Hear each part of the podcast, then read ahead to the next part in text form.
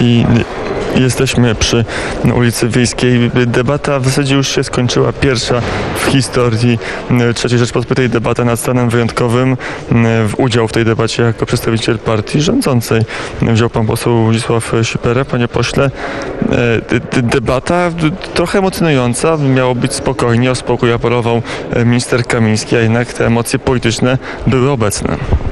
No, trudno się spodziewać, żeby w polskim parlamencie w takiej sytuacji, która od lat jest dość zaogniona, było wszystko spokojnie, ale tak i tak z perspektywy tego, co się dzieje na sali sejmowej, nie była to najgorsza debata.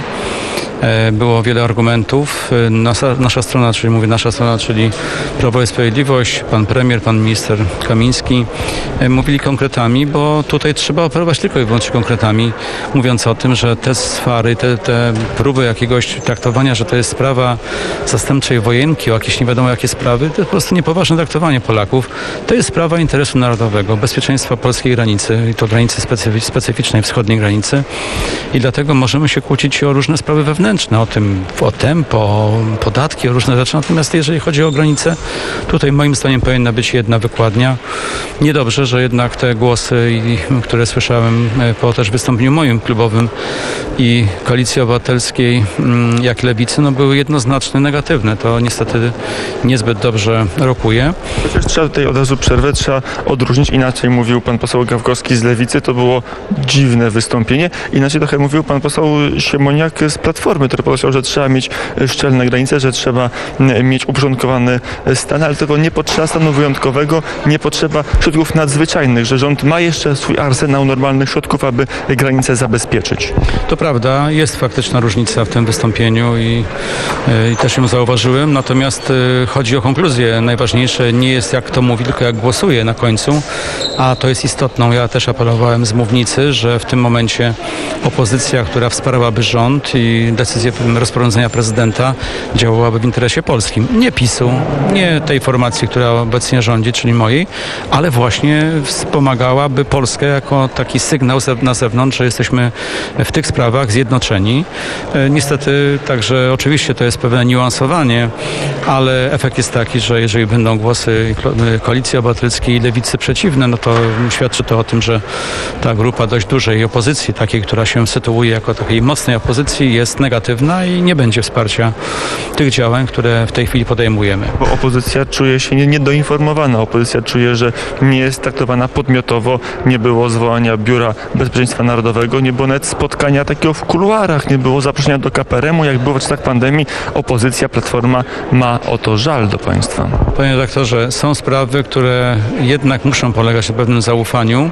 Sprawa zewnętrznych granic nie jest, jak podkreślam, grą wewnętrzną, tylko jednak zewnętrzną i ochrona jest jednak poważną rzeczą i tutaj moim zdaniem powinno być jakieś podstawowe przynajmniej zaufanie do rządzących, skoro jest taka propozycja, analiza całego rządu. Przypominam, nie było żadnych głosów y, wewnątrz jakichkolwiek różnic y, i później decyzja prezydenta prezydent nie musiał takiej rzeczy robić, prawda? Można powiedzieć, że dlaczego by nie? Faktycznie róbcie co trzeba, ale żeby nie wprowadzać. Nie. To jest sytuacja chwili. Również była dokładnie na sali sejmowej omawiana przez premiera i przez pana ministra spraw wewnętrznych sytuacja, która jest na zewnątrz. No i jak tego się nie bierze pod uwagę, to o czym my tu mamy więcej mówić? Oczywiście. Pytajmy się dlaczego, bo może Toklu nam unika. Minister Administracji Spraw Wewnętrznych, pan Mariusz Kamiński powiedział bardzo ważnie, że to jest poważne zagrożenie polskiej integralności granic, ale także polskiej suwerenności. Takie słowa padały z ulicy sejmowej od e, przedstawicieli rządu. Na czym polega to zagrożenie? Dokładnie tak. Zresztą ja też używałem tego argumentu, że jest to kwestia naszej suwerenności i bezpieczeństwa i również porządku. Na czym to polega? Niestety granica jest takim miejscem zapalnym, gdzie różnego rodzaju prowokacje mogą istnieć. Ja też przypomnę e, pomysły nie wynikające z zabezpieczenia granicy amerykańskiej pod względem uchodźców w postaci na przykład zagrożenia, mm, e, mówię o amerykańskich e, jak gdyby klimatach. Tam była kwestia stawiania przez poprzedni rząd wysokiego muru, żeby właśnie sobie radzić z pewną praktyką, która tam jest. No, u nas nie mówimy o żadnych murach wysokich, to są właśnie zasieki, które mają mają utrudnić, a nie całkowicie uniemożliwić. Natomiast niebezpieczeństwo jest ogromne, dlatego że prowokacje i przekazywanie tego medialnie może być przez reżim e, białoruski wykorzystywane do swoich niestety bardzo niecnych zamiarów. Dlatego mówimy o czymś takim, że dzisiaj jest potrzeba wyciszania, a nie epatowania, nie pokazywania tego, co jest elementem właśnie podbijania tej, tego bębenka. E, Jeżeli oczywiście kwestia jest taka, ktoś kto widział, ja osobiście jestem członkiem, jestem prezydium, jestem wiceprzewodniczącym Komisji Administracji, odwiedzaliśmy ośrodki, które są na granicy wschodniej. Naprawdę tam niczego nie można zarzucić, to jest na najwyższym poziomie merytorycznym, ale również humanitarnym, również i materialnym, czyli to nie jest problem tego typu.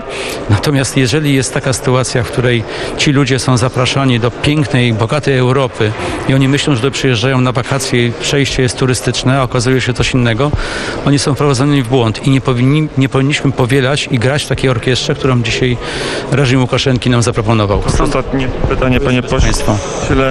E, kwestia głosowania. Jak to się zakończy? Znaczy, jaki będzie wynik głosowania? To za kilkadziesiąt, kilkanaście minut.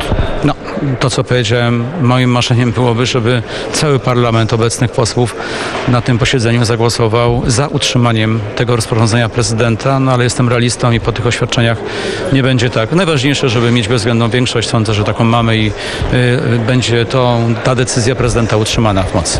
Ja powiedział poseł Szypera od Prawa i Sprawiedliwości. Dziękuję bardzo za rozmowę. Bardzo dziękuję serdecznie. Również. Wiceprzewodniczący Sejmowej Komisji Administracji i Spraw Wewnętrznych. Y, Jeszcze trwa debata, jeszcze kilka y, kół, bo teraz mamy dużo kół w obecnej, y, w obecnej kadencji. Jeszcze mm, występuje na ulicy Sejmowej, a głosowanie pewnie gdzieś około godziny 19.15, 19.20. Wtedy będziemy wiedzieć, jaka będzie większość przy tym pierwszym historycznym wniosku o stan wyjątkowy w ramach obowiązującej konstytucji.